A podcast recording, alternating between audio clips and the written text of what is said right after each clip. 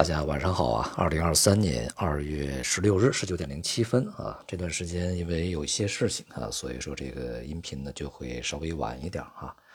那么今天国内市场呢，这个像股市啊是具有一定的戏剧性啊，在上午呢是冲高，而这个下午呢掉头回落跳水啊，最终这个各大指数以及大多数的行业板块个股呢都是这个大幅走低。今天呢也是公布了这个一月份的全国房价，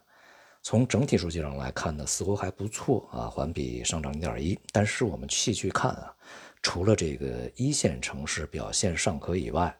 无论是这个新房还是二手房，其实二三线城市表现都是比较弱的啊。二线城市新房稍微好一点啊，三线城市二手房其实还是非常弱啊，这个环比仍然是下跌的。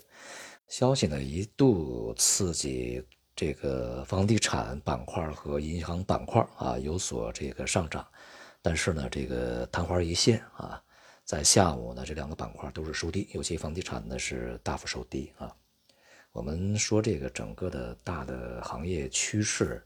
是下行啊，这个过程中的一些呃短暂的波动改不了大趋势啊，就像股市一样。那么上行呢，它也不会是一根直线往上走，它也会有回调啊。那么熊市下跌呢，它也不会是一根直线往下跌，它总会有反弹。那么现在对于中国的房地产市场而言啊，就是一个长期下行趋势过程中会有所反弹啊，大概就是这样一个形式。所以说呢，这个对于这些权重啊，与金融、地产啊这个密切相关的这些行业板块很难。呃，在未来有非常好的表现啊，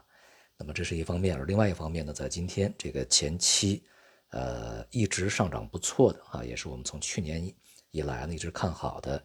呃，像这个啊，通信呐、传媒呀、呃，计算机呀啊，那么这些呢也出现了比较明显的一些这个调整，呃，而且是在大幅冲高以后的回落调整啊，那么显示这些这个成长股。呃，也有这个逢高啊获利了结的一些压力，那么加上大盘股在前面已经走的比较弱，所以说市场在当前这个所显示出来的更多啊是来自于上方的压力，在这个地方，呃，看来呢资金啊是很难敢于去这个大幅推高啊整个市场的。从外围市场上来看呢，这个昨天啊，美国公布了一月份的零售数据和制造业数据，这两个数据啊都是非常的优异表现啊。那么零售销售呢是这个呃强劲增长百分之三啊，这是两年以来的最高的一个涨幅。而这个呃制造业产出呢也是回升百分之一啊，强劲反弹，显示美国的经济呢还是非常有韧性啊。目前呢还没有看到一个非常。明显的走软和衰退的这个现象啊，再加上这个就业形势仍然是比较紧张啊，劳动力市场比较紧，那么通胀呢也是处于一个高位，所以在未来啊，美联储啊继续紧缩啊，甚至比之前预期的还要更加激进的紧缩，鹰派的紧缩就成为更大的可能性。那么因此呢，就是即便啊这个昨天美国股市借这些消息还有所上涨，但是呢，我们看到这个。收益率啊，美债收益率确实在稳定的这个上行过程中，也是债是在下跌，所以接下来呢，预计啊也会对全球资本市场啊，目前就是一个好消息。啊，经济上的好数据、好消息，实际上是市场的坏消息，因为意味着紧缩的时间会更长啊，程度会更高，所以呢，对于未来啊资本市场的这个压力仍然是显而易见的。从其他市场来看呢，这两天啊，这个黄金、白银价格明显的下跌，而原油价格明显上涨啊，这也是在我们的预期过程啊当中，这个黄金、白银趋势相对是明朗啊，非常明朗。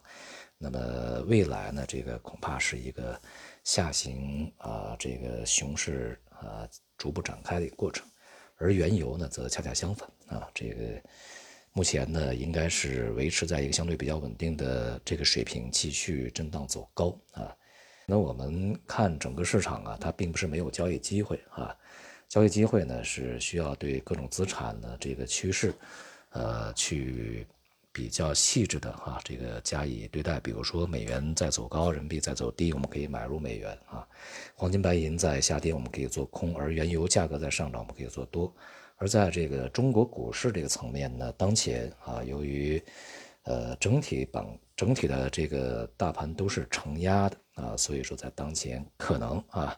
需要我们更加的谨慎啊，因为在过去的三周时间里面。并没有能够啊，这个在一个高位水平持稳，获得更多的动能，反而是在高位啊持续遭到抛压，所以说风险会更大一些啊。目前呢，对于 A 股而言，并不是说上升趋势保持良好啊，这个调整只是短暂的可以逢低去买入的问题，而是说整体的这个一两年以来啊，甚至从大盘股来讲，两年多啊，将近三年以来。这个下跌趋势是持续的啊，每一次反弹其实都是一个可能会继续下跌的一个高点啊。当然，我们所说的是一个中长期啊这样一个节奏。大家去看那个呃大盘股啊，比如说这个沪深三百啊、上证五零啊，你可以非常清晰的看到这一点啊。从两千啊二一年开始啊，一直到现在都是在这个逐步的啊震荡下行的。而不是说震荡上行的，所以根本就不存在在这里两年时间里面的所谓上升趋势保持良好，每一次下跌都是买入的机会，而是下跌趋势保持非常良好，每一次这个中级别的反弹啊，比如说几个月的、几个季度的反弹都是逢高了结的一个机会啊。而现在呢，整个市场啊，从长期而言似乎还没有看到它的底部啊。所以呢，我们的整个的交易的逻辑和交易的大的策略呢，应该有一个清晰的安排啊。好，今天就到这里，谢谢大家。